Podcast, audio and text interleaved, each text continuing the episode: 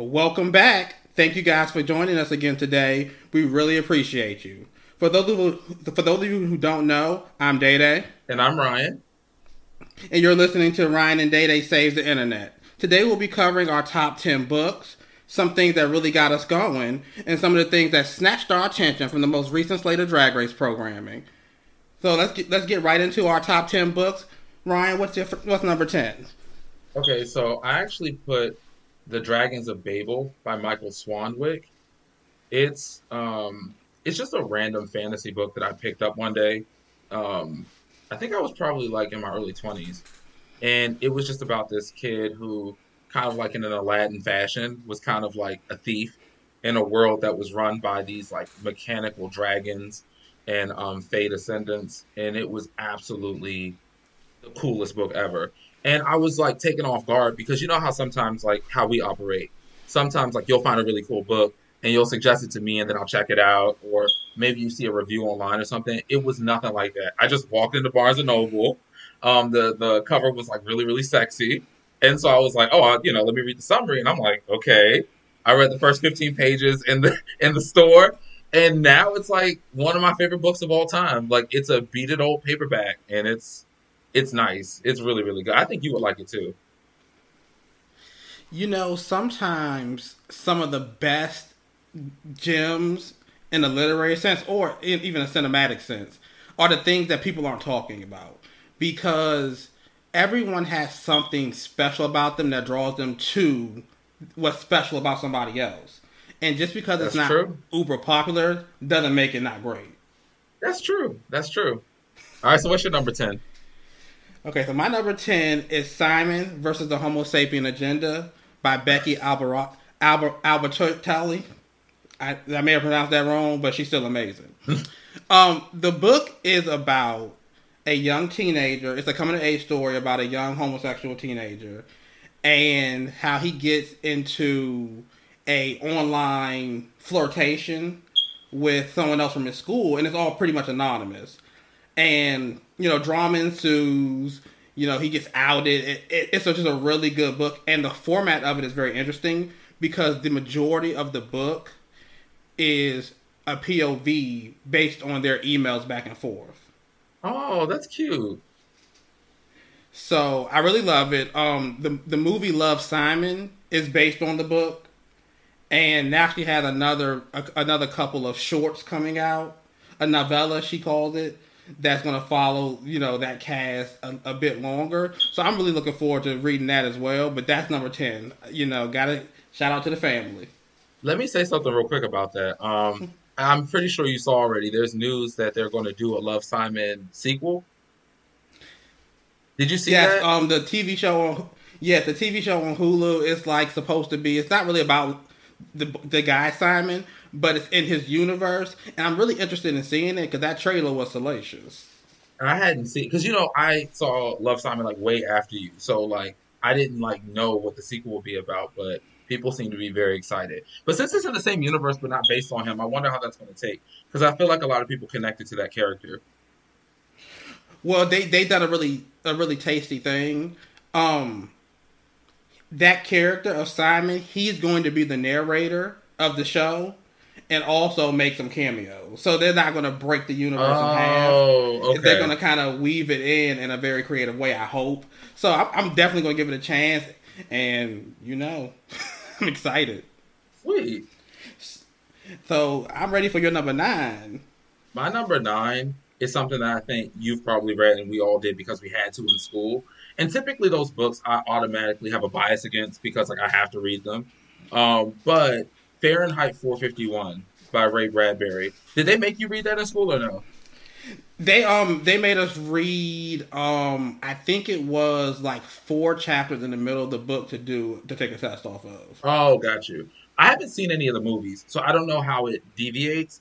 But the skinny of it was like Big Brother being so ingrained in people's lives that having books is like totally illegal. So they were like burning books um, as they found them and controlling the media so strong that the only way you can get information was through the television.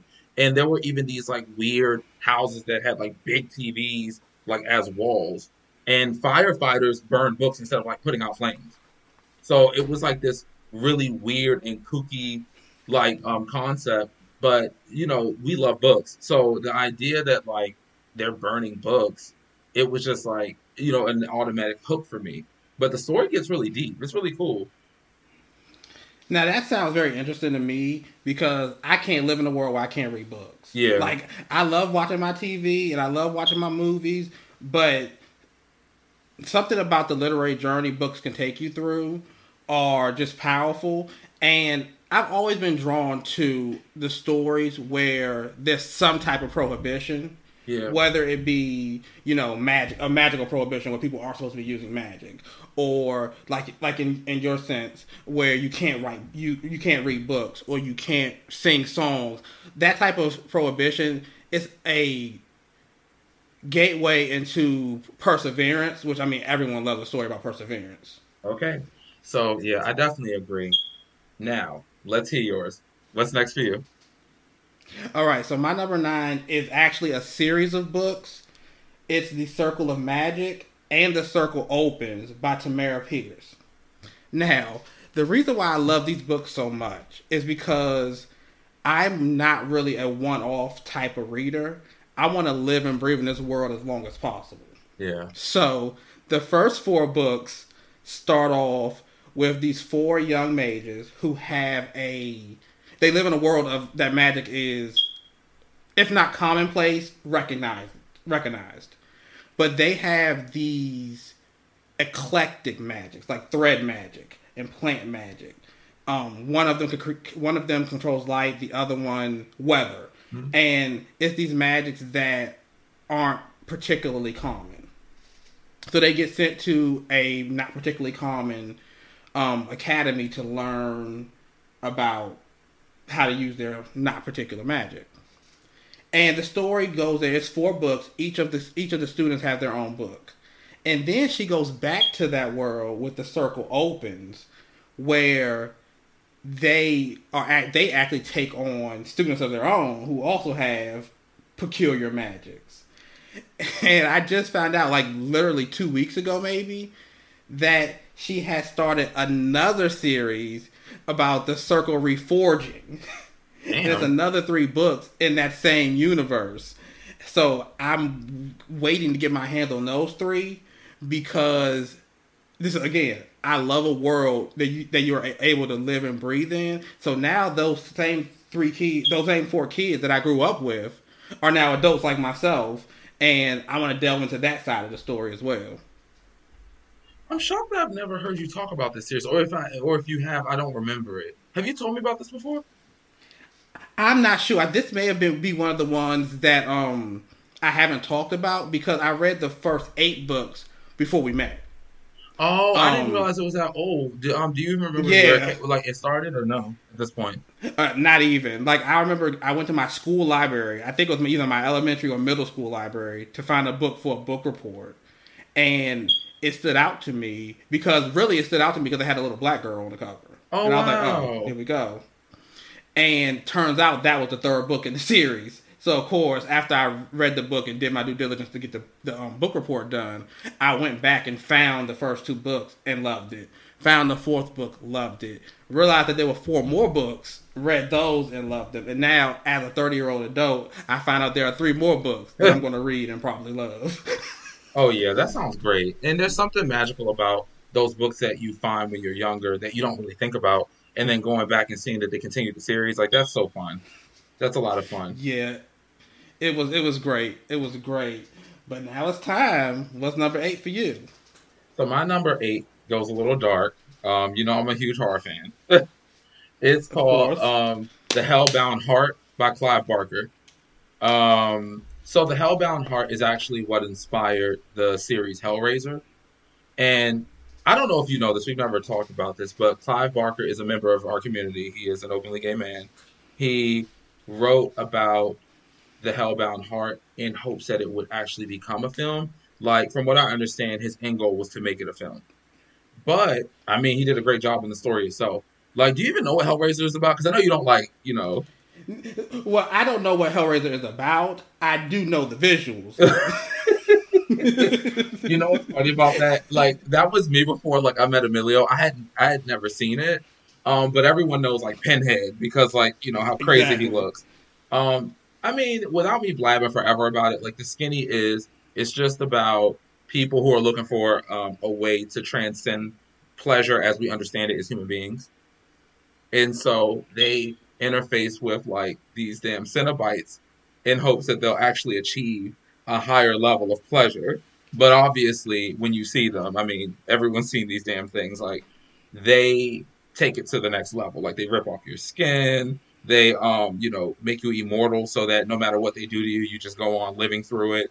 And the ones who blossom in that pain become Cenobites themselves. But the pain is so glorious, they forget that they were ever humans.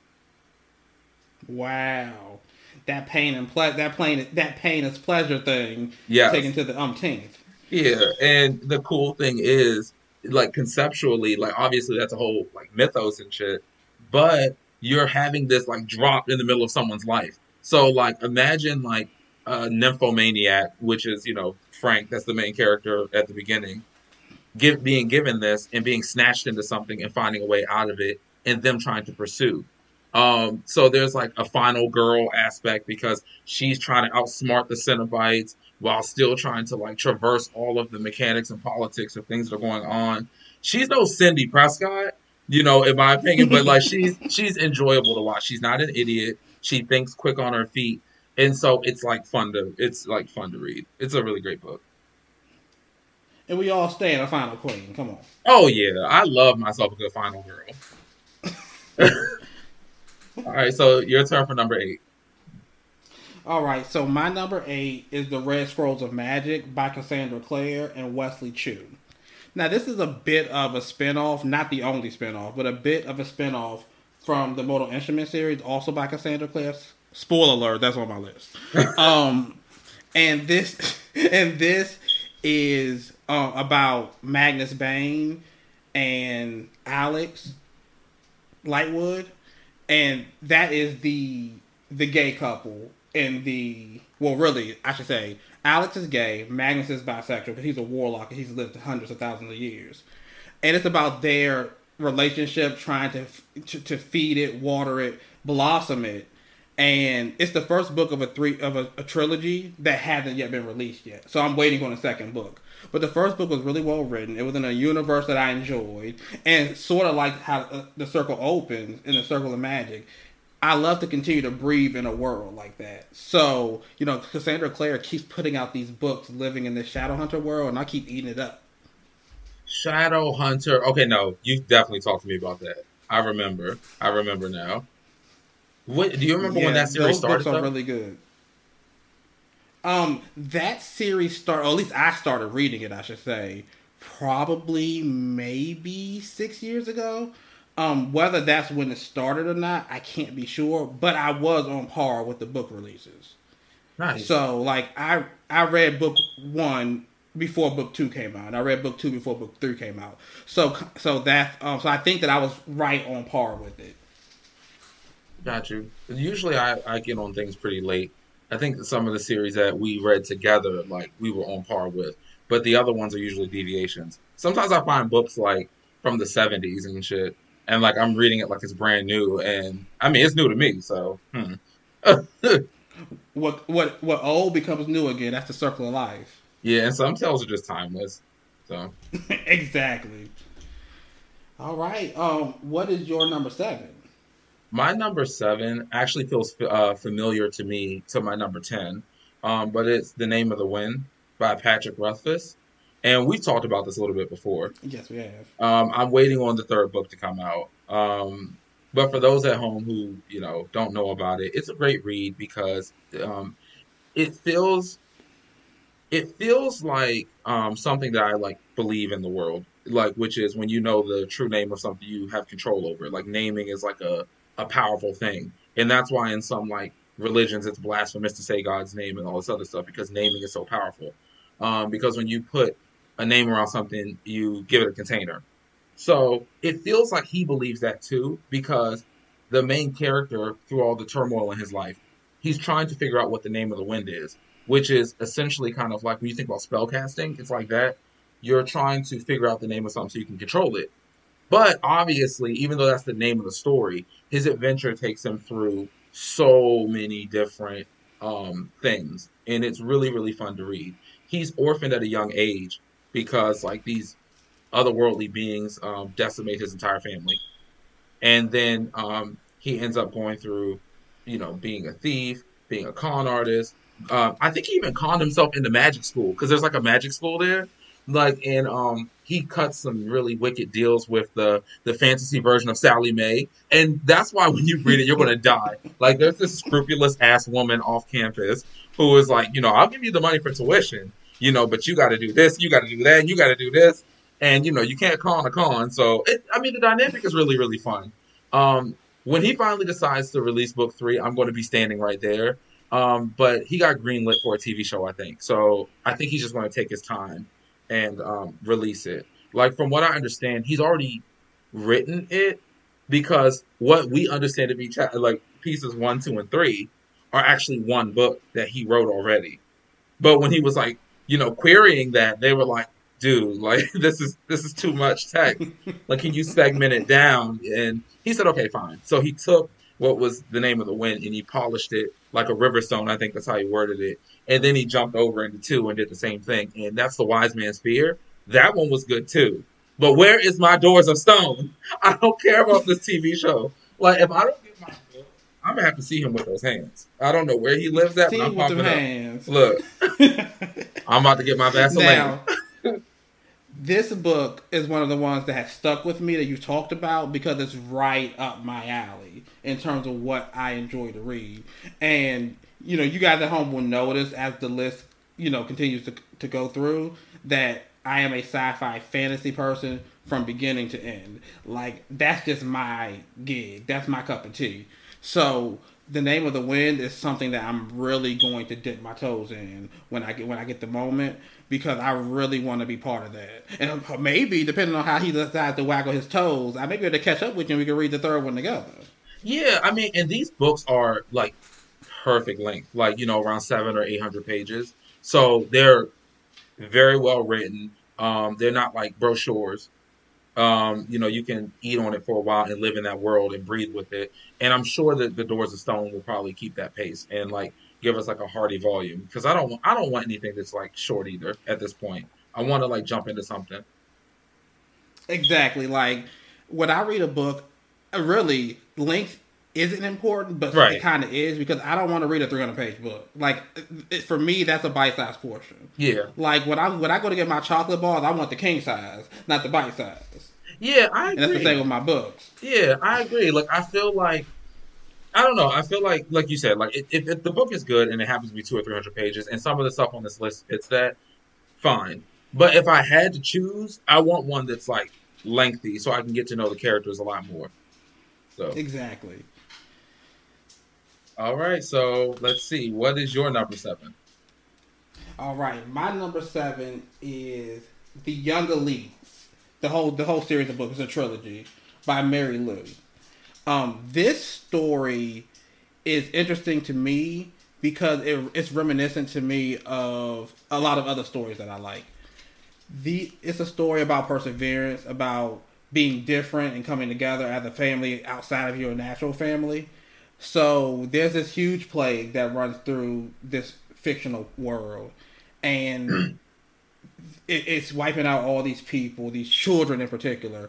And when the children who survive, they are marked in some way, and those those markings are a sign that they survived the plague, but also that they have been imbued with these unnatural abilities. And like most people, what they don't know, they don't understand. So they're shunned, they're treated terribly, they're abused and killed. And then a group of these people calling themselves the Young Elites, which is the name of the first book, mm-hmm. they decide to fight back against that. And then the story goes over three books. It's a tale as old as time about coming together, finding love, fighting back against your oppressors, and persevering through it all. And it ends with a really great twist. That's how that's how I'm going to leave that. But I suggest to anyone who likes, you know, X Men, sci fi, fantasy, and you're a young adult who wants to keep it less adult, then that's a series to look into. Nice. I I don't think that's one we've talked about. Yeah, I don't think so. Yeah, it sounds maybe good. I, maybe I've mentioned it in passing, but um, I don't know. I don't think so. What's the name of the first book? The Young Elites. The Young Elites. That sounds nice. I mean, some of these like books, I like after the oh sorry, after the fact, I want to like you know read some of them for sure. Yeah, that's Yeah. what I'm doing. I was just about to. I was just about to. All I was going to say was that I'm taking notes as well.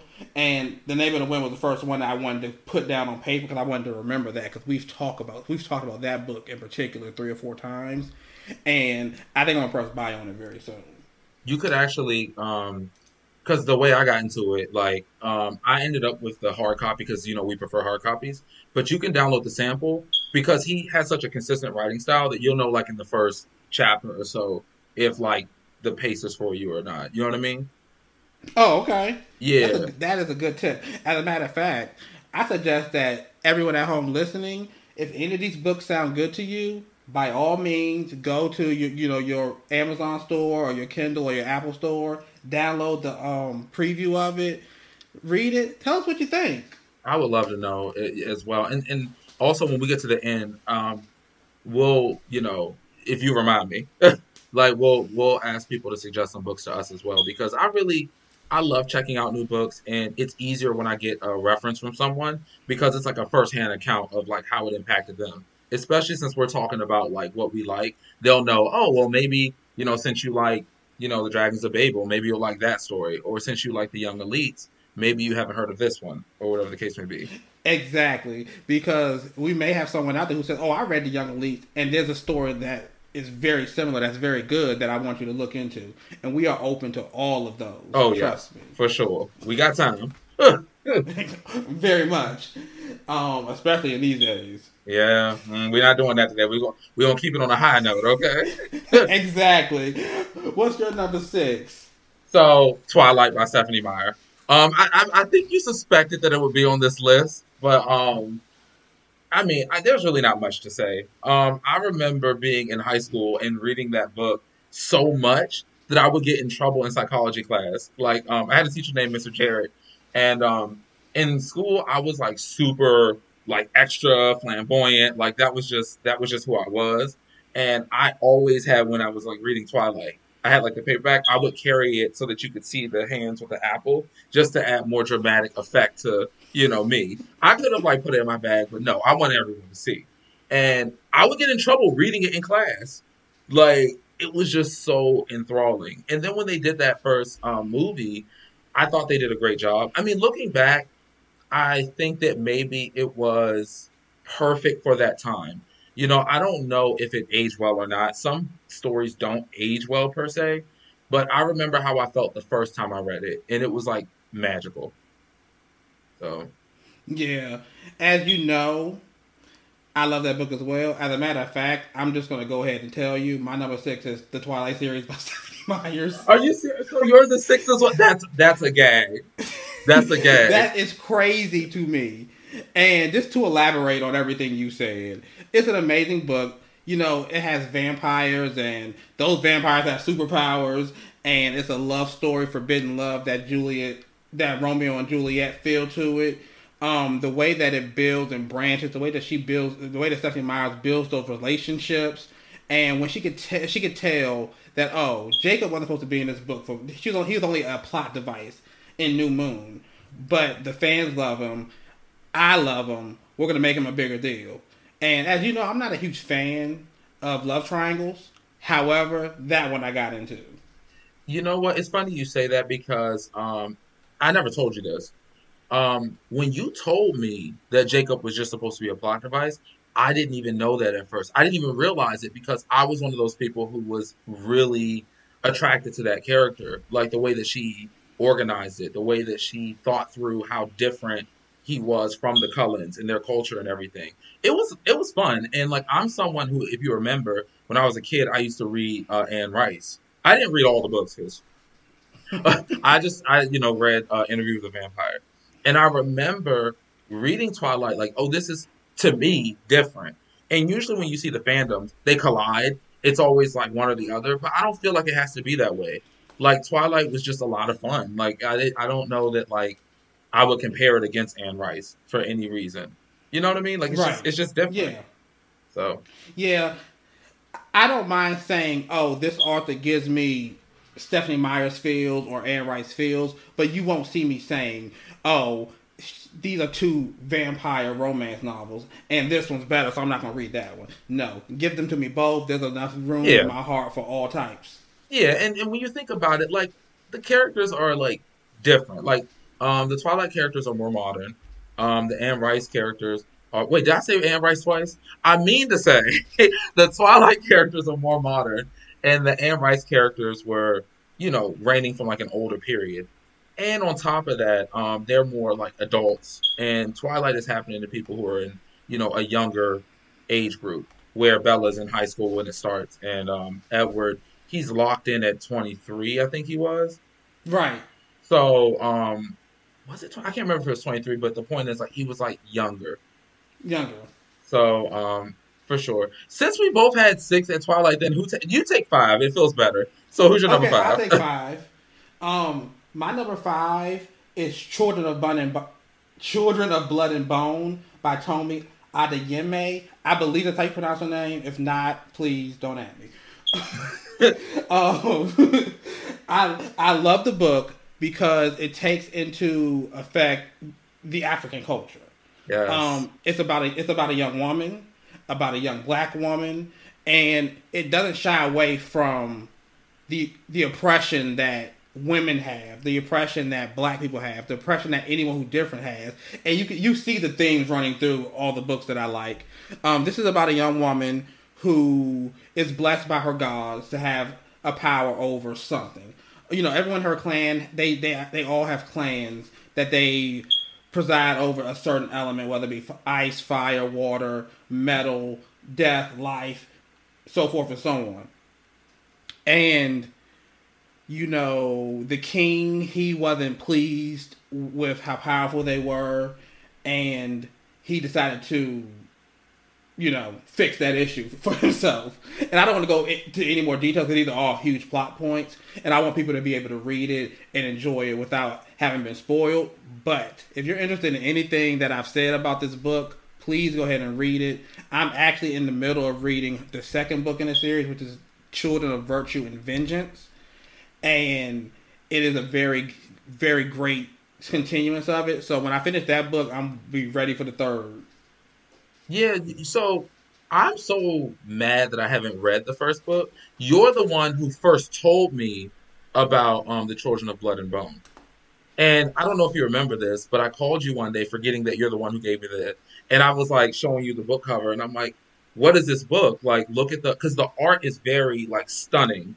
And it kind of puts me in the way that I felt like as a kid seeing cuz it reminds me of like Storm's art, like with like the dark skin and like the the the white hair um, and to read something that is ingrained in African culture is exciting for me because I don't know a lot about African culture.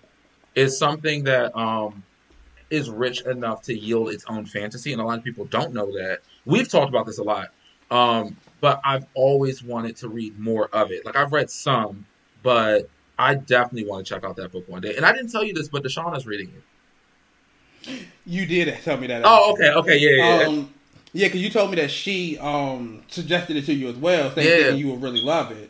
So I'm like, well, look, you got two, you know, two highly high recommendations. It's time for you to scoop it up. As a matter of fact, I have a hard copy of it. You can borrow it anytime.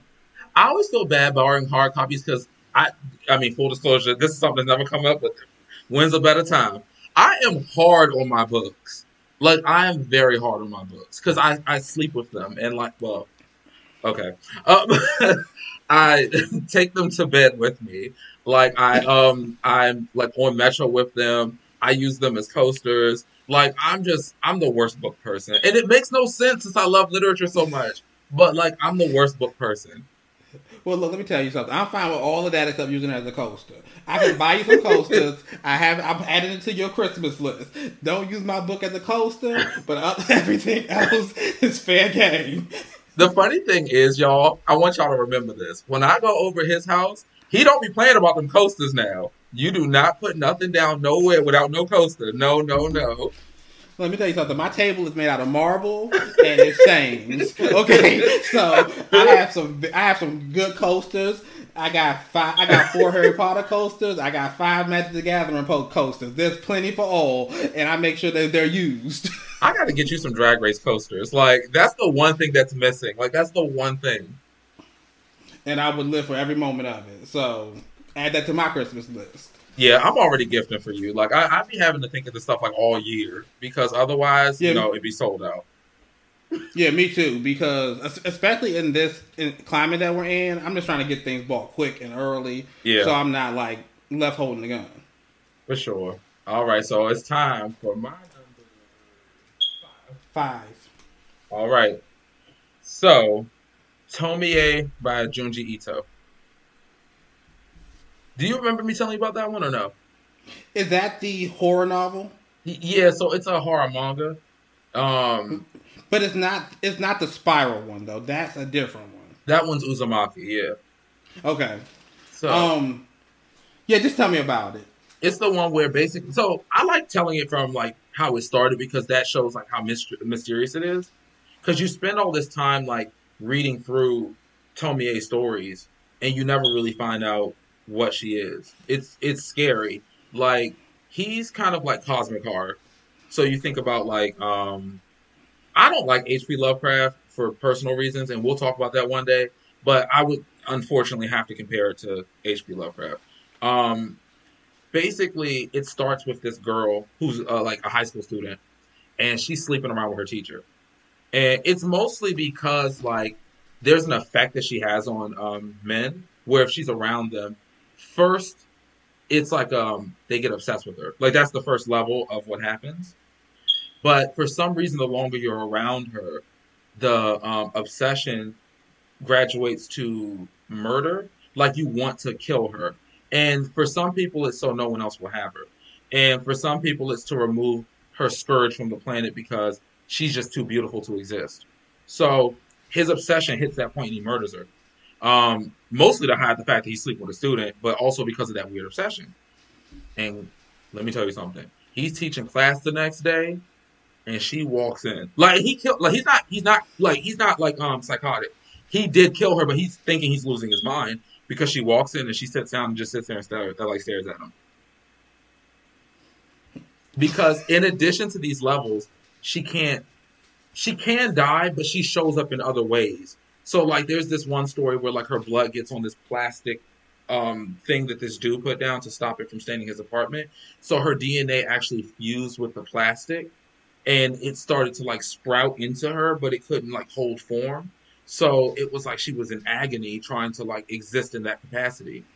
And if you cut her wow. into pieces, like each piece becomes another Tomie. So then we got 25, 30 Tomies running around. I think if you dig into it, yeah, it's like a metaphor for something. And it's like, it's exciting, um, but you never really find out what she is as a result. Like, you never find out that's not always a bad thing because sometimes the best storyteller is your imagination. I agree. Sometimes you can tell too much. Yeah, and you know some some some authors get too much into tying every knot real tight and don't leave anything to imagination, which works just as much as leaving it open to your own to the reader's interpretation. So it's whatever you like. I agree. All right, so let's say your number four. All right, so my number four is the Divergent series by, by Veronica Roth. Now, do not judge this book by the movies. The movies were good, they were entertaining. They do not hold a candle to these three books. And another book in a sci-fi sci-fi setting, another book with a young female protagonist, but it's always great to see books where people have to persevere, um, where people have to go outside of what's expected of them. And in this book, that happens. The main character is expected to join, to continue on to her in, in her clan, and she chooses to go to a different clan, uh, one of the harder clans to be a part of, because she just knows that that's the safest place for her and for her family. Right. Because she's what people call a divergent, which means that she doesn't fit into any one clan. She is like a combination of all the clans, which we all are really. And you know, she's afraid that her family would be hurt by that, that she would be hunted down and killed for that type of diversity. And the story unfolds from there, and we understand, we, we, we grow to understand why she's divergent, what that means for society, and everything like that throughout the three books. So it's a really great story. It has some great twists and turns, things you won't expect. I think that anyone who likes anything like that should definitely give it a try. You know, Emilio loves the Divergent series. He um he didn't um read read it like he actually liked it through the movies, but he likes the idea of it. But what you're saying is true. I've noticed that movies tend to not hold a flame to the books. Like that's usually the case. There's only like a few one-offs that I can think of where the for me the movie transcended the book. Like one hand. Yeah, I um I'm trying to think of movies that transcended the books. I can't really think on offhand, but I do know of a number, like five or six, movies that did the movies that did the books justice. The movies yeah. that I read, you know, movies that after I watched the movie and read the book, or vice versa, depending on which order I got into the medium, that I'm like, okay, this is good either way. Yeah, yeah. Because is that the one um, with I can't think of her name, but in the movie she played um, it's the actress that played Rose in the Titanic series. Titanic series in Titanic. um, or no, that's not I the same. Oh yes, the main villain was yeah, the, the, the, yeah the one who played Rose. Um, the actress was Shailene Woodley, and I'm trying to remember what she was in. Ooh. It's it was the the TV show where she was a teenage a teenage mother. I can't remember the name offhand. Yeah, I think I enjoyed that movie too. But um, if the book was pretty good, then that says a lot. Because I think it was even popular. Like it did good in box office, probably. I think. I think people really yeah, were excited it for it. Yeah, it did. Okay, so I guess it's time for my number four. Yes, indeed. Yes, indeed. So I chose Black Boy, um, which also goes by American Hunger by Richard Wright. And if you remember when we went up to New York for uh, DragCon, um, we picked it up off of a stand um, in in Times Square. So it took me yes. Mo- it took me months to read it because I don't typically get into um, um, stories that enriching. Like usually, I'm like into more like you know fantasy, horror, science fiction. But this was like someone's life, and it was talking about a black man's life, like from the time he was a black boy to the time that he grew up, growing up like in a very racist period for America. And ironically, there was a point of the story where he went up to New York, where we were for DragCon. He wasn't even allowed to stay in a hotel around there because he was black. And it was in the exact same area. And what was scary was it wasn't really more than 100 years ago. Like, this was like the 20s. So it just really makes you realize how it's I don't know. It's just I don't know how to explain. It's really difficult to explain, but it's like wow, the things that we take for granted, like that we went up to the drag con and it was one of the best times of our lives. Like someone just 90 years ago, like 80 or 90 years ago, would not have been able to have that experience. You know, it blows my mind how recent the civil rights movement was. Yeah. In you know, in comparison to some of the other things that our country had to go through, like our grandparents and probably our parents, depending on how old they are, had to deal with, you know, some of the things they he probably had to deal with in his in the book when he's telling the story. Um, one thing that I really want to start getting into is nonfiction that relates to my tribes and also fiction that relates to my tribes that is outside of the sci-fi fantasy spectrum because I know sticking in my niche, which it is my niche, I'm not going to deny that, but sticking in my niche does keep me from seeing a broader spectrum of art that I know I'll be interested in as well. So that's why Black Boy is something I really want to dig, dig into because you have given it a recommendation so high that I know it's going to be a great foray into a genre I don't usually foray into. And if you ever want, like the same way, we could even trade. Like I'll let you borrow my copy. Um, it's already battered, so do what you what what you will with it. Um, but it was um it was definitely new for me. Like I, it definitely was something that was like completely outside. Oh, that's the word I'm looking for. Comfort zone. It was like outside my comfort zone. I've never read anything like this before, and I'm happy that I did. It was maybe about three or four hundred pages, so you're not reading it forever. The only reason that it took me so long to read it is it's someone's life, so it's it's not the same for like for me. It felt like I needed to kind of like digest it in pieces in order to get the whole story. Um, but the way the story ends, and I'm not going to obviously spoil it, but the way the story ends was very telling about the human condition um, when it comes to being in a state of oppression like how people react and try to create their own spaces and how sometimes those spaces can actually become very confrontational if we don't understand why we're doing what we're doing. It's like a cautionary tale.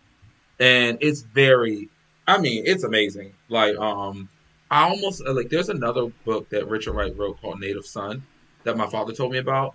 I think i want to check that one out too because i like how he writes. Um, I think this one is more autobiographical, but I don't think Native Son is. I think that one's about um, a situation that could be real, so it's like realistic, but it's not. You know, it's not the, the real thing. I'm trying not to spoil it because um, it's a very serious topic. So. yeah. So when you pick that up and you give it a you get it a gander, you have to let me know. Let For us sure. all know For sure. how that is. I will. We'll bring it up in the segment once I pick it up. You know, I'm like reading like three books right now, so that's going to be. oh, after this, I want to know what you're reading. I know it's not related to the list, but we we'll talk about that at the end. If you're reading. Okay, yeah. All right, cool. For sure. And um, oh, we are into the top three already. I'm excited. Oh my god. Okay, so my number three is the Mortal Instrument series by Cassandra Clare. I love it. It was at a time where I was starving for something like this. You know, Buffy the Vampire Slayer was done and over. Angel gone. Charmed done like I was looking for something to fill that void, and surprisingly, it came in the form of a book series, not a TV show, and it's about this group of people. They're called shadow hunters. They, you know, they're they're not they don't really hunt the underworld creatures. They try to govern them. I guess would be a best way to put it. But they do hunt demons. And these shadow hunters are like children with angel blood, so they can have some like they have a little bit of angelic power. And the story goes through a tale of, you know, debauchery to say the least. Um, you know, father problems, mother problems, you know, relationship issues. Um, dealing dealing with um death. Just a, a, a, a wide spectrum of things that is a very powerful subject matter for a young adult novel because it may be the first time someone in that age group had to experience some of those things. And I really love it. Again, a fantasy type novel. Again, a young female protagonist. I have my type. It is what it is. but please, if you like that type of stuff, pick it up. It's amazing. I want to hear your opinions on it. Um, and I have all seven of those books, so all you have to do is give me a call. Sweet. It's seven of them. Oh my god. Seven of them. Is the series still going on? Um, n- no, that series is over, but she has had two or even three now more series based in that same universe. Oh, I think that's a great idea because it keeps it fresh, but it still allows people to come into a world that they've like you know read in forever. So that's always good. Yes. All right, now are you ready for? I'm ready for your number three. Are you ready to give it to me? Uh, it's going to surprise you. I'll tell you that because you know I read it, okay. but but um, I don't think you knew that like I liked it this much for it to be in the top three. Um, the Alchemist. Uh, I'm going to chop his name up, but it's I think it's Paulo Coelho. Co- Co- Coelho. I don't know Co-. Co- Coelho. Co- uh, Co- uh, Kool-Aid, Shea Kool-Aid. Okay, so close. Um, He's trying his best. Don't add him. I'm about to say yeah. No, he probably has time. Like no, but understand that it, it's an exceptional book. And it's only like 100 or so pages, like 100, 200 pages. Um, but the pace is breakneck. Like, it's like, and it's all allegorical um, about finding your purpose in life. I don't even want to give any summary on it because that's the magic of the alchemist. It's um and, and you know like how like Beyonce the way she talks about alchemy um Right. You know at a bare bones you know taking lemons and turning it into lemonade is taking something and transfiguring it is almost like how we were spoken to existence how we're able to create things and you know move things it's it's just like that it's just another way of visiting that age old you know tale um right. but I would definitely say check it out, Squirrel. Like it's it's an amazing book, and it's 200 pages. Like it's it's definitely on my top three. Oh, a, bite-sized tidbit for you when you're just trying to get through something real quick. Yeah, I, I, was, I might have to give it a look. yeah, you should. It's it's a lot of. I think you would enjoy it. Alrighty, we're getting down to the nitty and the gritty. My number two is to, no surprise to probably anyone really. a Song of Ice and Fire by George R. R. Martin. Now, there really no summary is really necessary because Game of Thrones the show is amazing and everyone knows that. So if you love Game of Thrones the show and you're an avid reader or even just a you know recreational reader, the books are ten times better. Pick them up, read them, enjoy them. They're amazing. Okay, so now let's get into your number two, Ryan. Okay, so my number two is Harry Potter and the Prisoner of, Az- uh, Azkaban specifically. Um, of course, I love the whole Harry Potter series. Like it's amazing. Um, I think it's one of the book series that brought our friendship closer together. Um, however, for me, I had to like think about which of them I would put at the top, and for me, it was definitely Prisoner of Azkaban because it had so many, especially in the ending, it had so many pivotal points that completely changed the direction of the story. And I remember reading it and being like, because sometimes I kind of gauge like how many pages are left to figure how likely it is that there's going to be another shift or another change. And in Prisoner of Azkaban, it was impossible to gauge because of the way that they terminated the story. Um, I I really love that book. Like the characters are really great. I love Sirius. I love the way they thought about how Azkaban works, and the Dementors, you know, chocolate bringing happiness, and you know, even when you look at that scientifically, when you eat chocolate, it apparently does trigger like endorphins in your brain. So it's really funny how like little teeny tiny things culminate to a really amazing story. Well, you already know how I feel about the Harry Potter series. Yes, indeed. Um, but just for just to talk about Prisoner of Azkaban in general, um, that twist at the end of the book yes. was pivotal, and I really feel like talking about it really won't be considered a spoiler because of all the media on it at that. But we won't mention it. Yeah, but that twist at the end of it was amazing. Love those books. Love that series, and it really is a natural transgression to my number one. It'll Yeah. be no surprise to anybody that my number one is the Harry Potter series. Absolutely. Um, if you haven't watched our introduction episode, episode zero, um, go back to that, watch it. You'll hear a little bit more about my take on the Harry Potter series. But just to rehash it, it is it was it was the first book I've ever read, the first chapter book I should say that I ever read.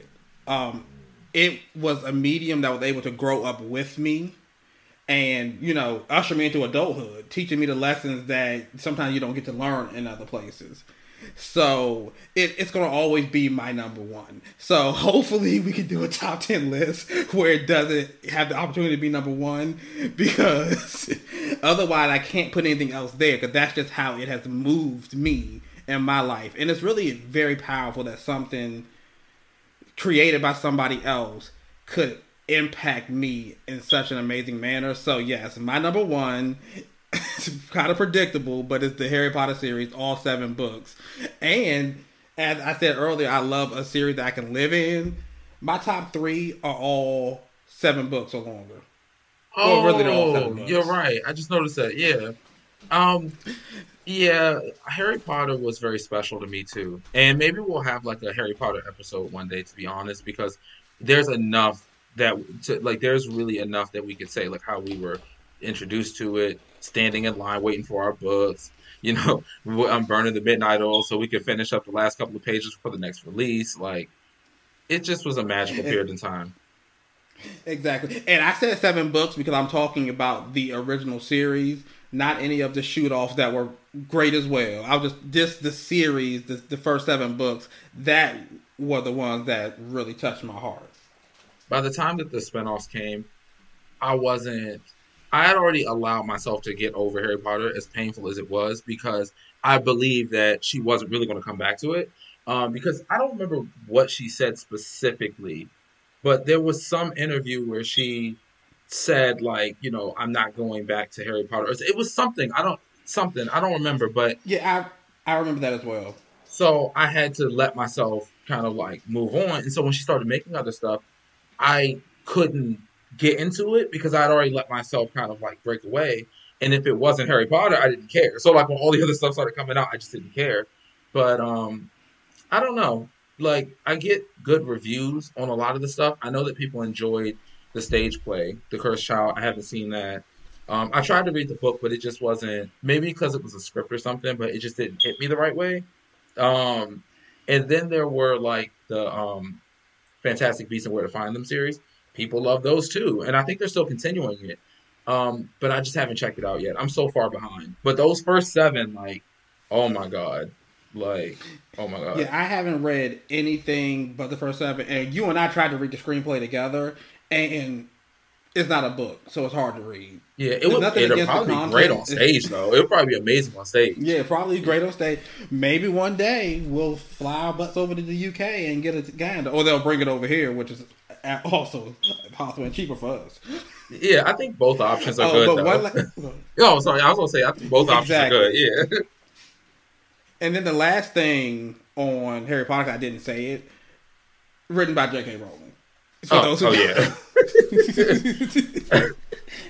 but I am ready to hear your number one. I want to know if it gags me or if it's something I expected. You're going to expect it because I, I, like when I read it, um, I wouldn't shut the hell up about it. But um, Wild Seed by Octavia E. Butler is my favorite book. Yes. Yeah. You love it. You and she she may be one of your favorite authors too. Yeah, like, um, and I'm going to go on a whole spill about this in a second. But first, let me tell you, um, I don't know if you knew this already, but it even got like it's in talks right now to be produced as a film now, and some of the names that are like in, included on the bill are Viola Davis. Wow, that's heavy, heavy. Yeah, so that's talent. Yeah, it is. So time for my stint for the people who may not know about the book. Once upon a time, no, I'm, I'm not going to do all that, but um, basically, um, it's about.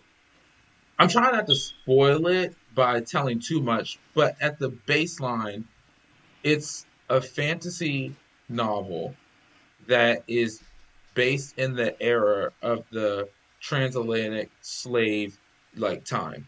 So it starts in Africa, and a lot of the characters are either slave traders or slaves themselves who are taken over to America. And it still has all of the quintessential themes of, you know, um, beings who have other worldly powers or beings that like um, they look like us, they're humanoid, but there's something special about them. And of those, the two main ones are actually in a perfect, like you know, um, way, the villain and um, you know, hero of the story. So the hero is Anyanwu, who is essentially a woman whose body is like clay. So she can kind of like, she's like a shapeshifter essentially. But it's so powerful, she can will away illness she it's so powerful. Um, she can I don't want to say I don't want to say too much, but she can kind of like go into other forms beyond human. Um, and she's the master of like, and she represents like creationism, healing. Um, and the man that she falls in love with is the villain, and his name is Doro. But Doro is the opposite in that he doesn't even have a body. Um, he's a being that exists by snatching, stealing, and destruction. And he wants her body for the obvious reason of it being the perfect container. Like Anyanwu is like several hundred years old and she has like 20, 30 grandkids and stuff, but she looks like she's 20 um because black don't crack but also because because of this this this art and he remains young by like stealing bodies and there's like this kinky scene when they first meet where in order to please her he steals bodies in her type. You know, like so it's like it's a really fun, like crazy, like otherworldly experience.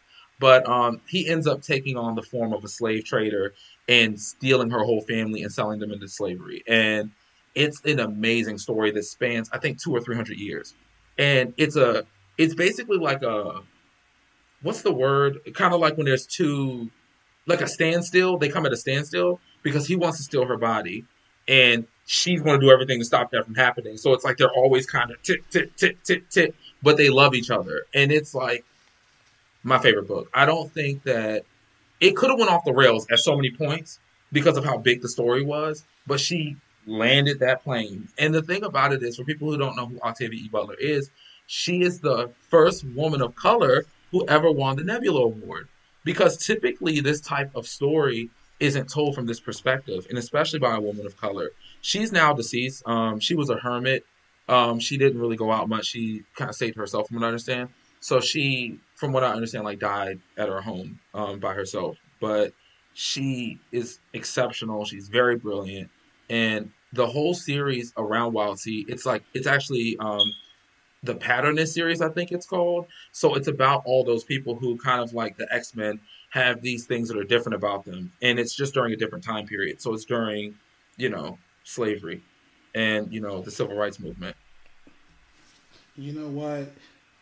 Those two, the name of the wind and on um, Wild Seed, they're definitely on my to be read list. Like they sounded right up my alley, especially Wild Seed because of the female protagonist. Like I really yes. love reading about the feminine journey in whatever in whatever way it comes in.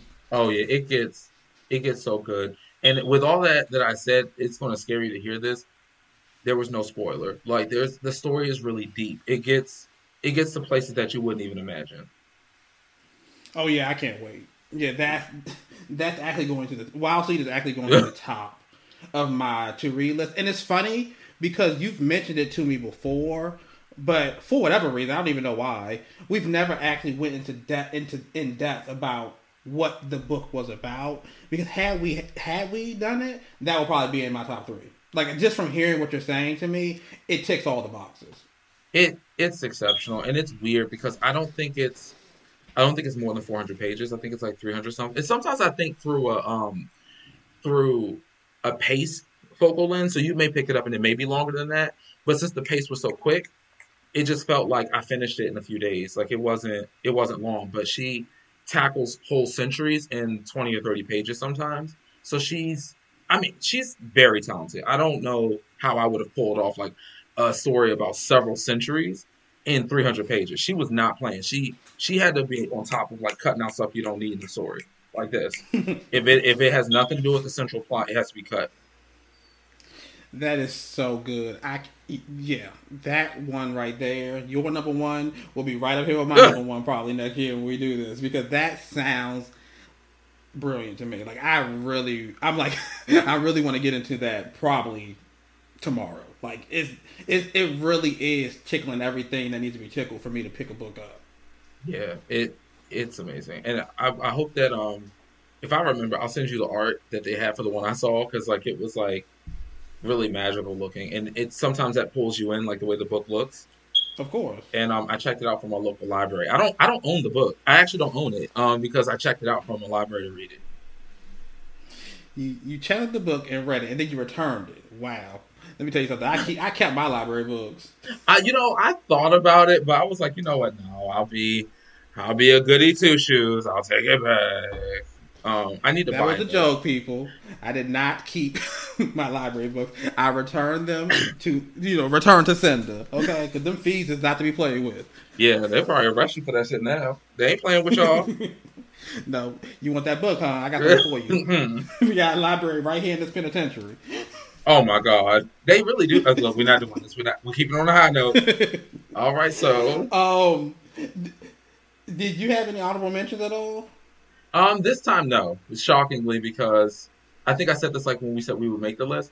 There are I, out of all the books I read, I knew like the top ten for me. Like I was like, yeah, I already. This is it. There's no honorable mention. well, I have one. The reason, why, the only reason it's an honorable mention is because it hasn't been published yet. However, It is one of the best books, and I'm not just saying that because I know the person. It's one of the best books I've ever read, and the book is by my co-host. Uh, his name Heart of Fire. It's part of the Essence series. I'm waiting on book two, as he knows, but the book's amazing and I really want him to keep to keep writing it. So I'm putting it in here on the blogosphere where everyone can hear about it. So you guys email him oh! and tell him that you are interested in reading it too. We may even, if I can talk him into it, and you guys are interested, get him to read you guys a chapter or two. So help me, help me manipulate him, please. You know what? First of all, I'm like flabbergasted. Like, thank you. Like, um, you know how weird I am because I'm like so critical and I'm like a perfectionist. So I was so down on myself like for so long that I haven't like went forward with it.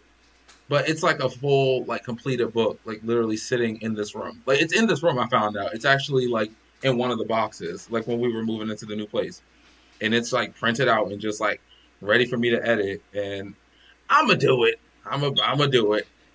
You have to do it now because I'm a bully. Yeah. Look, if I get some, if I get some hate mail in my box. oh my goodness! But I had to do it because you deserve to get as much positive recognition because all these all these authors are great, and I will put you right up there with them. Oh my god, that is so sweet. Thank you, Squirrel. Thank you. Right there with them. Oh. I I owe you falafel when coronavirus is over. oh yes, indeed. I can't wait because I miss you. I do too. Like being able to talk over the camera is cool and all, but we need to get into like in person campaigns and in person going out for ice cream. I, yes, and you know what? I, I, was telling the people at work, I, my squirrel been wanting me to go out to clubs and stuff with him, and I've been like, no, I'm not really a clubbing guy. Let me tell you something. When them things open back up, you you ain't just say the word. We're gonna be in there. I'm gonna have my tank top on, sweating, dancing, having a great time. Like this has changed my outlook on some of those things. Yeah, it's changed my outlook too because I think like you and I are very similar in that way that even though I go to like clubs and stuff, right? You know that there are certain things that I haven't gone to because I've been like uncomfortable or I can overthink myself out of it. But you look at things differently when you're like locked up and you can't get out. Like it's like all those small things. I could have at least went maybe you know once or twice or you know right. Yeah, like I could have went to CommandFest. Like, but I just was not. It just wasn't a good time for me. But now I wish I had because now who knows? Right. Maybe I'll never get to go. oh, let me tell you something. If we know Wizard of the Coast, they're gonna find a way to make some money off of that. Okay. So, you think that, you think you think they'll bring it back? I think so. From what I could see, just in the DC market, it was packed to capacity. Oh, good. Ooh, so okay, I'm sure. I'm sure the vendors made a lot of money. Um, the vendor that hosted Star City Games, I'm sure they made a lot of money. And I mean, no shade. That's what it's about, making that money. Yeah, it, that's not shade. That's that's the real. Indeed, it is. Indeed, it is. Okay, so I'm looking at our list. I know next we're talking about um, we're doing the turn me on segment. If you want, I can go ahead and you know bring it in if you're ready. Yeah, let's get let's get into it. Okay, so for everyone at home, um, turn me on is our hot um, our hot topic segment. So we're just going to jump right in. Um, I'm sure you have a, a, spicy list for me. Um, do you want me to start? I, let me start with let me start with one because I know we both fanboy over him a lot. Okay. And we love the song in its original version and I just wanted to turn you on to this spoof that he made of himself. Okay. Called um, Mask, Gloves, Soap, Scrubs. so Todrick Hall made a quarantine um, version of of his of his song. And actually, I just found out today, actually, that he released a album called Quarantine Queen. And I know how much you love his music, so I wanted to turn you on to that too. Um, so take a look at it. It's, I think it has like five or six tracks on it. Mask Gloves Soap Scrubs being one of them, one of the five or six. And I haven't yet had a chance to listen to it. But as you know, we stand Todrick. And all his products have not disappointed. And I know that the song didn't disappoint. So I think this album's gonna be pretty good. Oh, nice. And what's it called again? Um, the the album's called Quarantine Queen. No, the um the the parody because you know I need to start with that. That sounds Oh. so funny. Mask, gloves, soap, scrubs. Okay, yeah, I live. I live. Because when I saw Toddy live, and that's one I forgot in episode zero that I also saw him live. Sometimes I forget stuff, but he he can also turn Oh, out the and I show knew live. that. Yeah. I knew that, and it was my it was it was my job to remember that because that was my question to answer. But yeah, I do remember you went to go see his Straight Outta Oz um, tour. yeah. Um. Yeah. Oh my god. So okay. Um. Which you got to turn me on to. All right. So the first on my list um is Ziegfeld Secrets closing. Yes. Yeah, so I'm gonna actually pull up the the message they put up on social media, and as I'm doing that, just to give everyone at home kind of an insight. So we live in um, Maryland, so as a result, we're in like the tri-state area between DC, Maryland, and Virginia, the DMV, and we all typically go to DC for our drag shows because that's where all the girls go. Even our local queens, like the majority of them, uh, perform in DC and one of the oldest spots that's been open for almost 40 years um, was Ziegfeld Secrets. And they didn't just do like drag. That's what I would go for typically, but they also had like strippers, which I also went for. Um, and they had like, you know, go-go dancers and um, other very, um, you know, varying performances. But as a result of coronavirus, they sent this. Ziegfeld Secrets regrettably has been forced to close our doors. We have all been honored to bring you the best in entertainment for 40 years. Regrettably, the option to stay in even a closing event has been taken from us during this crisis. To the many dancers, drag queen, bartenders, DJs, and support staff over the years, thank you for making us one of DC's best venues. Stay safe and healthy. Till next time. That is so sad because, especially in our area, and let us know about your you guys' area. But in our area, queer spaces aren't something that you're seeing all the all the time, and we've actually had a rash of our queer spaces closing, and it's just sad to see another one fall. Especially not because it wasn't popular, not because it didn't deliver what what the people wanted to see. It's because of something that they just could not control. No one could control this pandemic, and a lot of business are suffering. But this one hits home. Yeah. It's, it's right in our backyard. It's right where our tribe would coalesce to have some type of entertainment, whatever that entertainment ended up being. Yeah, and um, I wanted to kind of give you a, a silver lining. Um, uh, you, if you already know this, my apologies, but Town Dance Boutique is opening back up. I did not know that, and that is the best news I've heard in a while because that was like where I would attempt to go when I wanted to see the queens. That's where the queens would come Yeah. from Drag Race. Like, and Tatiana, she made her home there. Yeah, So when I heard that they were closing, I was actually very sad because, as you know, you have frequented it way more than I did. But the one or two times that we went together, I had the best of times, and we had already started planning on going to the next one, and you know, seeing some other queens when they come, and just going there to have a good time. And then when it then we when we heard the news that it was closing, it was like a gut punch. So hearing that it's reopening gives us a little bit of light at the end of the tunnel where we can go and have a great time once all this is said and done. for sure. And the way they're going to do it, apparently, they had to hold a town hall because it would be in an old Catholic church. So some of the residents are kind of upset about that. But it would actually be in um, Noma. Um, so they're trying to, I guess, change the the space around it. But the reason it got passed is, and I didn't know this until I read the article. It actually gagged me. Apparently, there's this technology that they were using at the old town that they're going to use at this one that insulates sound by putting a major wall between the dance floors so it absorbs the shock. So if you live around it, you can't hear it. Wow, I didn't even know it. I mean, I guess we all kind of knew soundproof things exist, but for a, it's really innovative for a club to use it as a selling point to get put into a Yeah. space. Like, yeah, it's, we're a nightclub, we're going to be playing music and having these, th- but you won't even hear it. Like, come on. And when you think about it, when we were standing in line those two, ti- like I think we went more than I can't remember how many. It's just been so many years. But the point is, we didn't hear it from outside. But it was the way that I think you know. Did you go outside in the middle part, like the the patio part? Yes, yeah, we did. That's the secret. So apparently, by separating the building through there, it absorbs some of the shine. I, Wow. it's crazy because it was cute out there, but like when it opens back up, I'm gonna like let you know. I mean, obviously after all this is over, it'll probably. right. But yeah, so It will go because, like I said, like I'm, I'm, I am going to the adventures that we are going to go on. yes, Stay tuned. yes, for sure. All right, see what's next for me. Turn me on. All right. so I wanted to turn you on to this little cute show that I've been that I, that I have been watching. It's just a really cute show. It's by it's by um a queer creator. I'm gonna go, go pull his name up. I, I, it's it, it's slipped my mind just now, but it's called Schitt's Creek.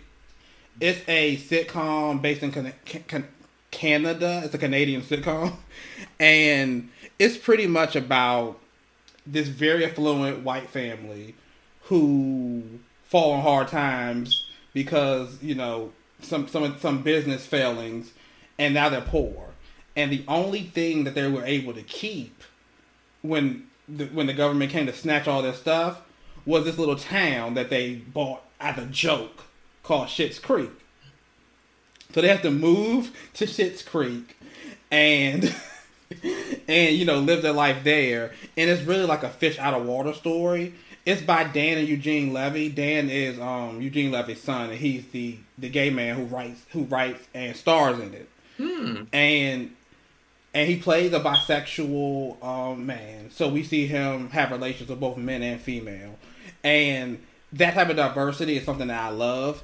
And although, and you know, I always look for stuff like this. Although it doesn't have a lot of racial diversity, I still watch it because of the queer diversity.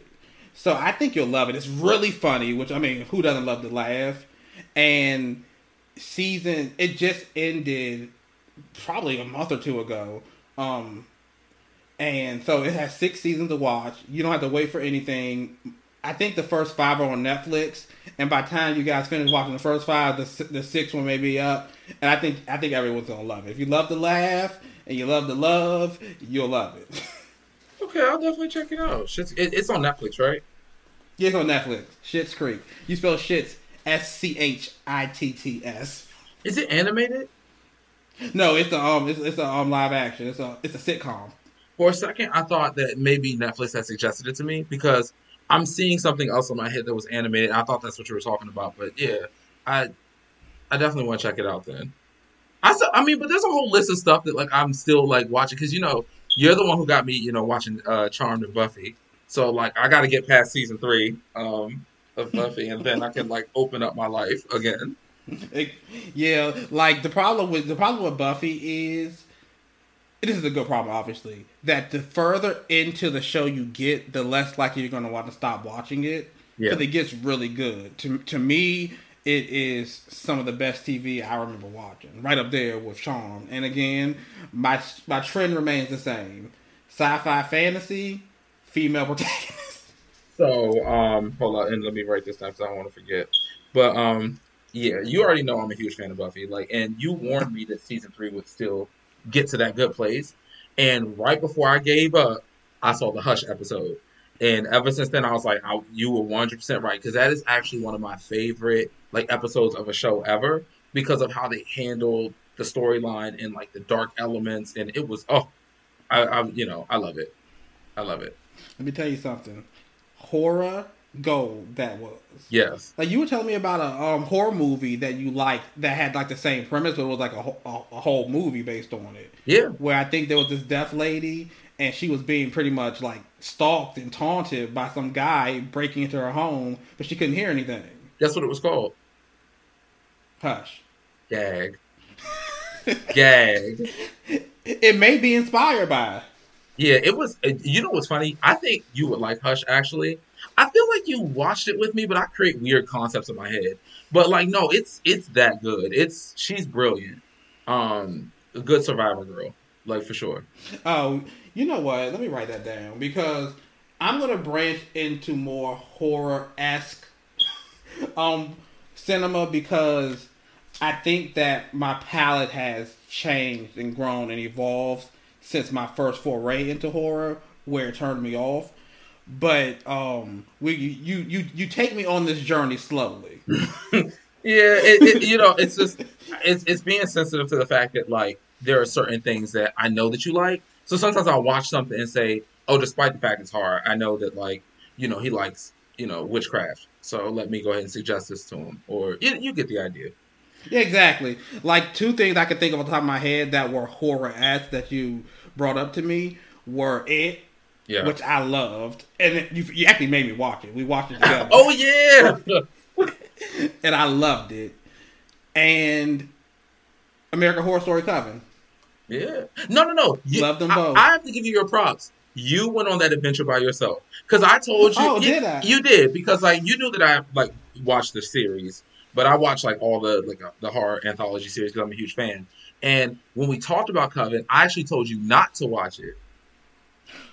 You're right, and I and I remember why. We won't even. go Well, yeah, that that's right not now. that's not important. But but yeah, like but but but um but yeah, no. Um, I said no, don't watch it, and you you took some time, and then you found out some of the people who were in it. So then you went on the adventure by yourself, and you enjoyed it. Loved it. Yeah. Loved it so good. I'm I'm actually gonna go back and watch all of the anthology from beginning to end. I may watch season three. I may skip it because I have already seen it. But I'm a huge fan of Ryan Murphy's work, Me too. and I think, and of course, if things become too much, I just turn it off. I have that type of control. Yeah. so, I, I, so I'm going to give it a try because I'm really interested. And you know, in, in this time, I'm burning through everything at this point. So I'm just looking for new things to watch, new things to enjoy, and then it gives us something to talk about.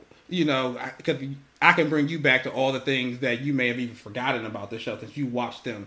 You know, in in order in time when they were being released.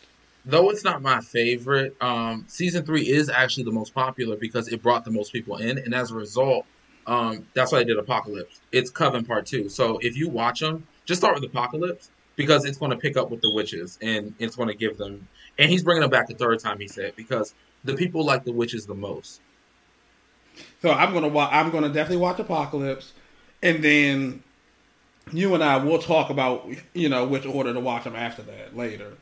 Okay, so me bringing up Buffy earlier was supposed to be a transition to my next um, uh, turn me on uh, news, and I'm just going to tell it to you how it was told to me. Okay, Okay, spill it. I actually have to read to give it to you.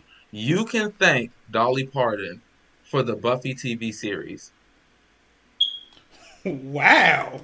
Well, you know she aims to please. So I need an elaboration. Why is the legend Miss Parton to? Why is she the reason why we got this fantastic show? because she was working nine to five, you know, on on the country music, and then five to nine on uh, Buffy. No, okay, no, okay.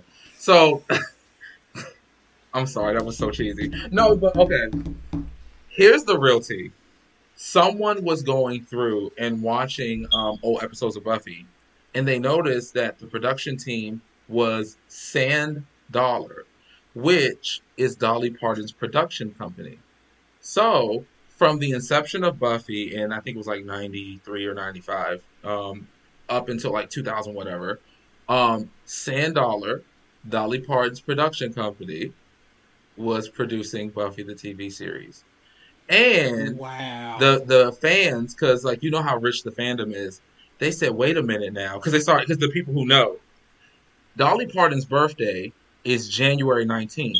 Buffy's birthday in the C in the TV series is January nineteenth. Case closed. This it was all because of her. She it was a one it was a one woman show. We can thank Dolly Parton for single handedly bringing Buffy uh, to TV. oh, so we're gonna forget all about the fact that Joss Whedon,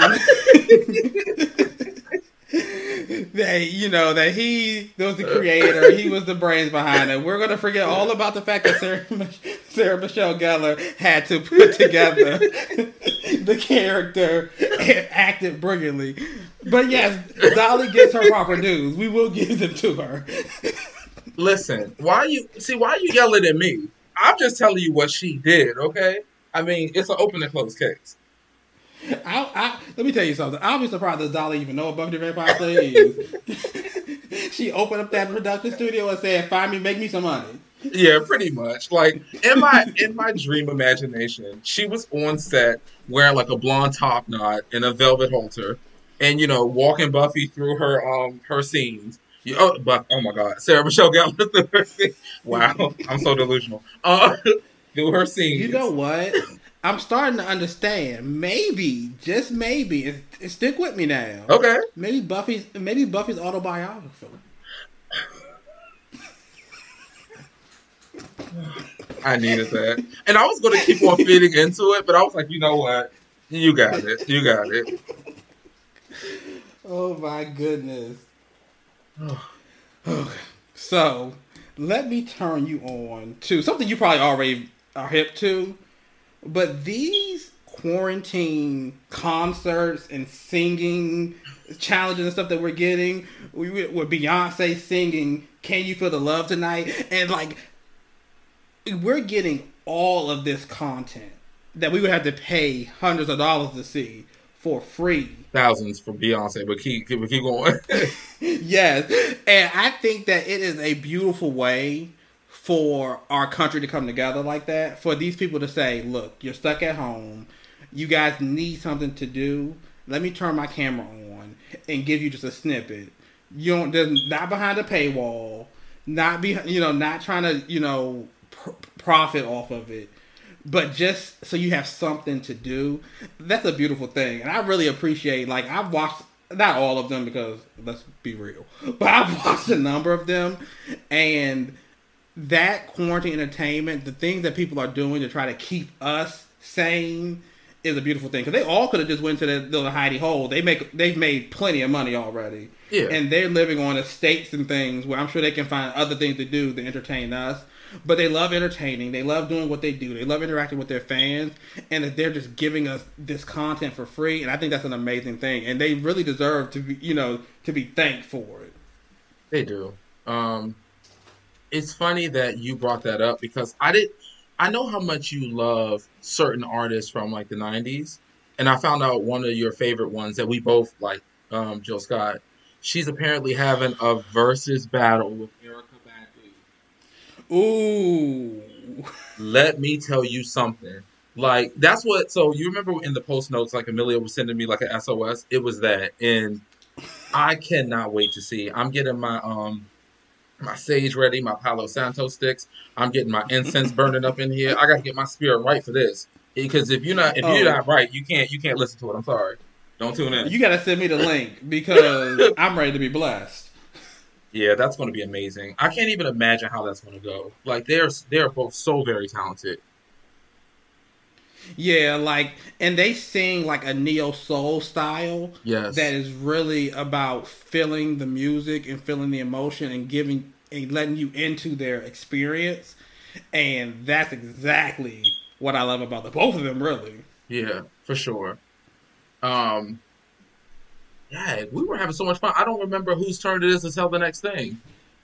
Well, let me get you into this. Let me turn Okay, you yeah. on to something that's some more quarantine entertainment because that's just where we're at right now. Have you been looking at these clips that Leslie Jordan has been putting out onto the internet? No. Okay, just go onto YouTube and just put in Leslie Jordan quarantine. He has hours of content of just him, you know, trying to get through this quarantine like everybody else. It is so funny.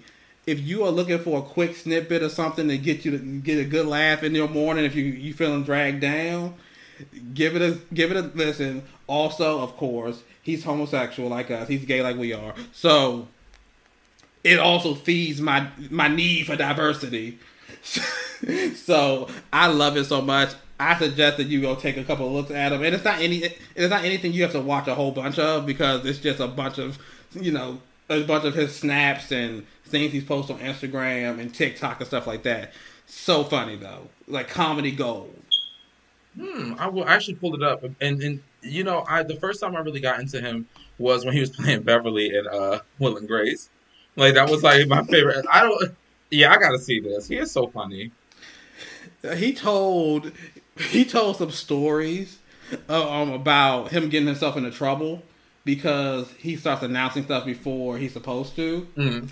And two two instances. What brought this up is because you mentioned Will and Grace. Um, he was doing like a meet and greet or something, and somebody asked him like, "Oh, is Will and Grace coming back?"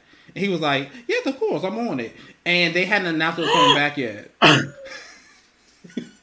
Oh my god, I love that because that's a mistake I think a lot of us would make if we were having so much fun in the moment. That is so messy though.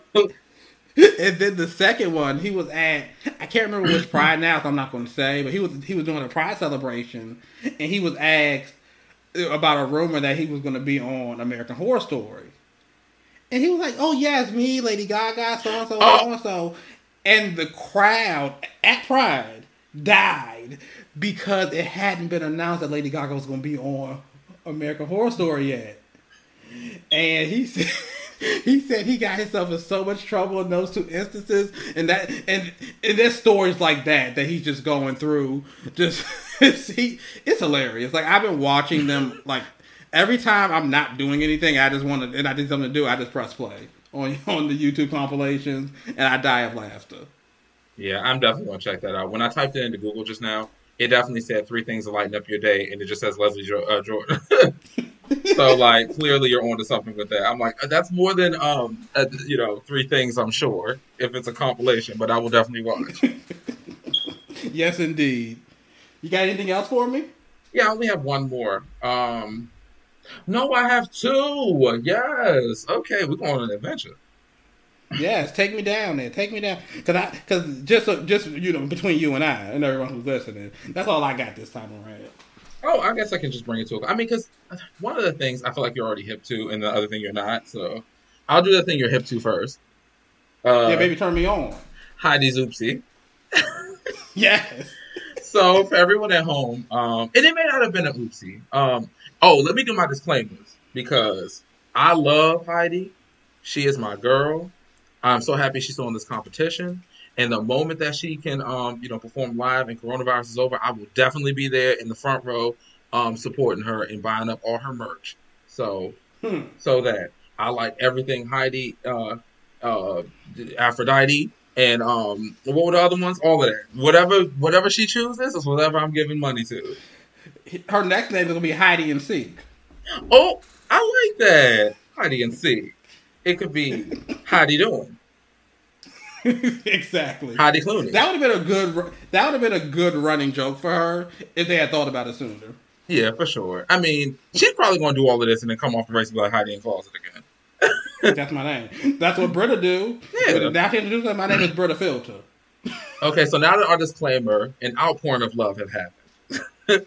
um, I was on the uh, I was on Twitter after the race, like I always do, just you know, trying to get into the conversation. And I already follow Heidi, and she had posted the following tweet: "Everything happens for a reason. I wasn't able to share this look on the show, but I wanted to share it now. I'm happy with what we put together. It went deeper than aesthetic and included our personalities and positive outlooks on life. I am so happy to have worked with Nicole. And when I read that, I was none too pleased because typically the pattern that I see is like the girl who goes home writes something similar to this. So I thought maybe, oh my God, has Heidi gone home, you know, maybe next week, for example, and she accidentally posted this early, you know, thinking, you know, not paying attention to what was going on. Um, I wasn't going to say anything in the comments because I know she has time. but I definitely fell back and like let other people say something because I knew she would respond to it. Um, so an anonymous Twitter user pretty much said, um, you know, she posted this early by accident, and she said, no, I didn't. So either you know this is not an oopsie, or it's an oopsie and she's just trying to like you know do damage control. But what do you think? I don't know. So I've seen the image now, and I'm gonna hold out my judgment on her until next week. Okay. And see if she, to see if she's wearing a look similar to what she's wearing in that picture, and then we'll know for sure whether it was an oopsie or not. But all in all, you have to be very careful because you know that the drag race community is going to take a nugget like that and dig deep and give it meaning and try to figure out what's going on, especially Heidi, although she may not have known, but she should know how beloved she is. Oh yeah. And and you know there are people who are holding out hope that she makes it to the top four and that they have a lip sync for your crown, so she can turn it out and snatch that thing. And I would be thrilled if that happened. But if she is going home and she did post it early, I feel so bad for her because can you imagine how she's beating herself up right now? Yeah, I know I would. Um, but the thing is, there's something so resilient about her spirit that maybe, maybe if it is a oopsie, she's like, you know what, it is what it is. Like at the end of the day, I'm I'm gonna get these coins because we, I've never, and I thought I was alone in how much I loved her until I talked to you about it, and I realized you really loved her too. And then like online, everyone loves her. Like she's such a genuine spirit, and she's really fun to watch. And this look is stunning. Whether it's the oopsie or not, I'm in love with this look. Um, I know you said you had seen it, like the prismatic, like um, purple and blue. Like, oh, it's just gorgeous, just gorgeous. Yeah, and I, and I think that it, I, I don't think it was like a oopsie in the sense that maybe it's from a different episode because it kind of feeds into her disco theme that she was trying to get into. Oh yeah. For um, for the, for the runway that just passed.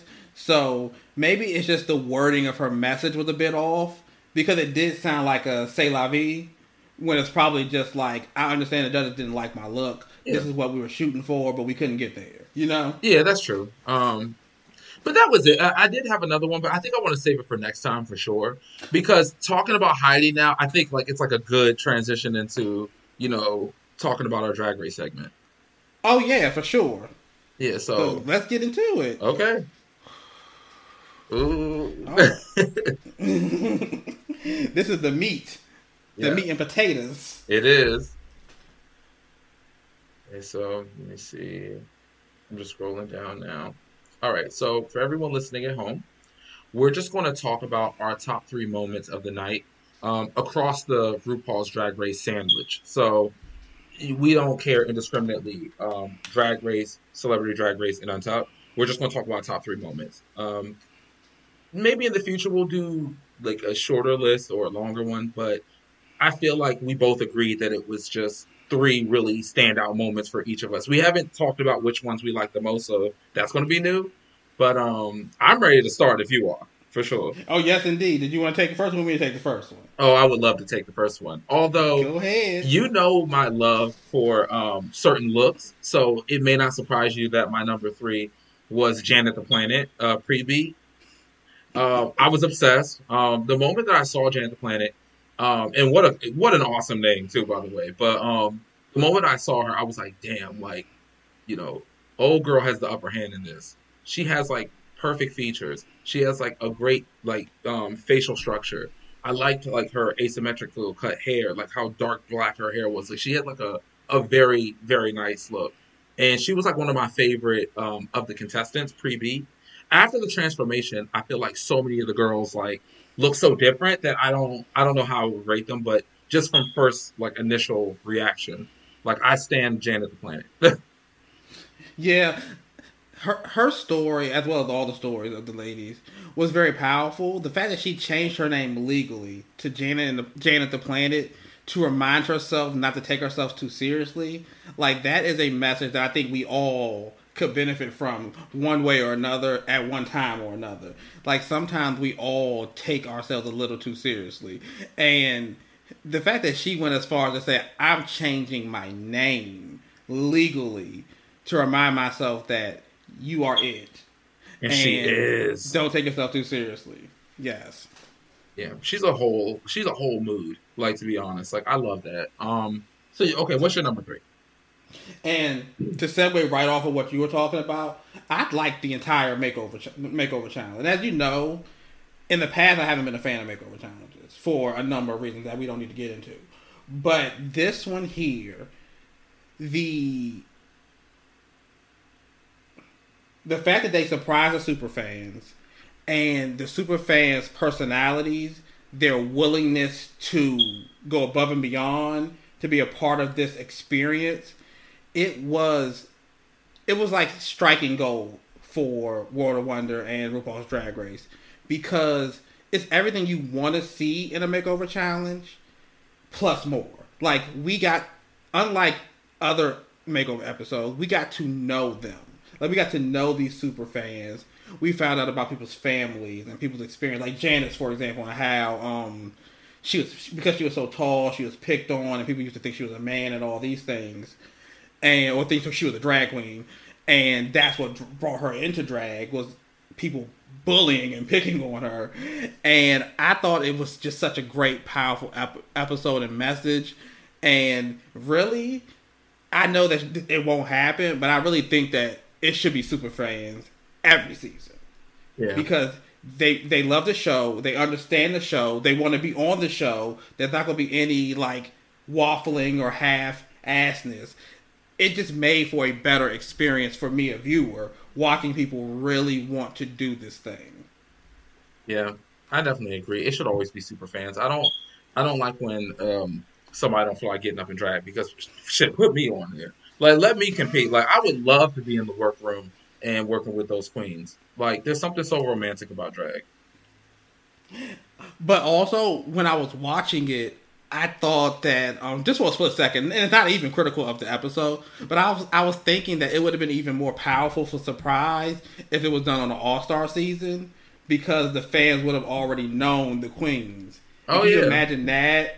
Well, can you imagine you and I, super fan, thinking we're going to drag DragCon or something like that? They open the doors, we walk in, and Alyssa and Bob and Kim Chi and queens that we have already known and love are standing there like, oh, and we know one of them is going to be making us over. That's excellent. Yeah, I think, and maybe they will do that. Um, I think sometimes like they test a lot of concepts before they like roll them up. But I wouldn't be surprised, like if in the future they did that. That it would be, it would be amazing. I would watch. yeah, me too. All right, so my number two. I bet I know your number two, and I think ours are running in parallel, which is funny. But um, mine was Trinity's runway look. Um, I was really blown away with like the. It's hard to explain, but like the black like cover ups and like the metallic cut of like the black. I'm bad with adjectives right now. Just Google her look, but no, like it was. I was very enamored by uh, Trinity's look, um, for sure. And my number two actually has is still from the main show. That lip sync was to me one of the best of the season, and the fact that it ended in a double Shantay was deserved. And of course, there's the talk that it was probably going to end in a double Shantay anyway because of the mood and the feel of the show, and I don't disagree with that. I think, but I do think that they had to put their effort in. I don't For think sure. if someone stood there, if someone stood there like Charlie Hides and pointed, that we would have got, a double Shantay. I don't just think it happened. So those girls still had to put in the work, and they didn't know they both were going to stay. You know what I mean? Like just because the producers may have known, and it may have been something that was preconceived, the that doesn't take away from the effort that those two performers put in to put on an amazing show. So I loved it. I love the double Shantay, and I'm so happy to be able to see Heidi and Jackie for another week. Yeah, I am too. More so Heidi for me because if I had to pick, I would have chose Heidi, but um, to stay. But I understand that like it was her fourth time lip syncing, so it really could have went over to Jackie because they did such an exceptional job, both of them. So, um, yeah, for sure. Um, my number one though is Crystal's Bert and Ernie look from the main show. Yes, that look was amazing. It was one of the looks, though, for me that I had to keep looking at it because when she first rounded the corner, before my my mind was able to catch the concept, um, I was like, I don't know if I like this. And then she walked and they played the character, and then it hit me. I said, "Whoa, this is a brilliant look." and it ended up being my favorite of the night and one of the favorite of the season. So it's funny how I went through a whole emotional journey through her runway look. Yeah, for sure. When um when she was first getting her uh, face beat in the workroom, and I saw the yellow and like the the red, and Crystal even like made a joke about it being Bert and Ernie. Um, I I didn't know that she was serious, and also I thought that the beat was too harsh, and I didn't know where it was going. So I think coming from around that into what it became definitely made it my favorite look of the night too. Um, I think like if you notice like with all of my points, it was all about the looks. There was something about the way that they I don't know, like I enjoyed Celebrity Drag Race as well. Like it was like amazing, but in terms of the queens that you know, because the lineup was amazing too, but the queens that we know, they really turned it out. This is a, a very powerful season, and I'm excited to see where else it goes. To be honest, indeed. And to piggyback off what you just said, my number one is Celebrity Drag Race. This episode of Celebrity Drag Race, the whole episode, the Queen Supremes, and the celebrity guests that they were able to snag. Um, having Alyssa, Trinity, and Asia as the Queen Supremes this episode matched really well with having Loni,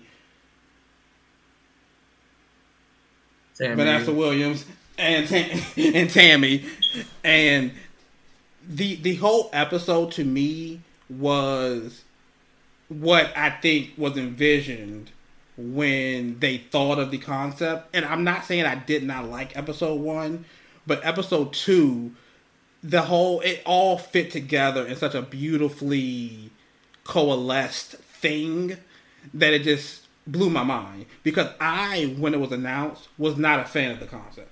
I didn't want to see no, I mean, I just didn't want. Like, I heard about. I'm like, okay, great. Where's All Stars Five though? Because that's what I'm looking for. That's what I'm waiting for. But I am pleasantly surprised by the content and the quality of Celebrity Drag Race, and now it's easily it's easily my second favorite of the three of the sandwich. Like, Untucked would be my least favorite. And of course, original Drag Race would be my top favorite, but Celebrity Drag Race has slid right into the number two slot for me. Um, I still like Untucked better, but but I know like I'm a huge Untucked fan. But um, this episode definitely was very, very exciting. Um, when the women were coming out into the workroom, um, I was very impressed with the lineup, and I was I was curious to see how it would all go because knowing their personality. Well, it's not like I know them personally, but I mean like you know through the the the tube. It, it felt like it would work, and I was very ecstatic, and it did. So you know, kudos to them. exactly. It was it was really great. Yeah, for sure. All right. Did you have any other thoughts? Uh, anything you want to say? You know, I think that um, this has been an amazing, amazing episode, and I think that it's about that time. It is about that time. I mean, we've been saving the internet for an hour and some change now. I think it's time to hang up our capes. Exactly. You know, even even superheroes need to need, need to take you know need to clock out for the evening. Oh yes, I got to put some cucumbers over my eyes and some more. All right. So first of all, we want to thank you all for tuning in. Uh, we hope you had as much fun as we did. Our plan is to post a new episode a week from now. But in the meantime, please feel free to email us any of your questions or feedback. Our email address is rndsaves at gmail.com. That's the letter R, the letter N, and the letter D. Saves at gmail.com. Everyone enjoy your week, and until next time, eat lots and be merry. Yes, you guys, thank you so much for for stopping by, giving us a little bit of your time. Love who you love, baby. All right, bye. bye.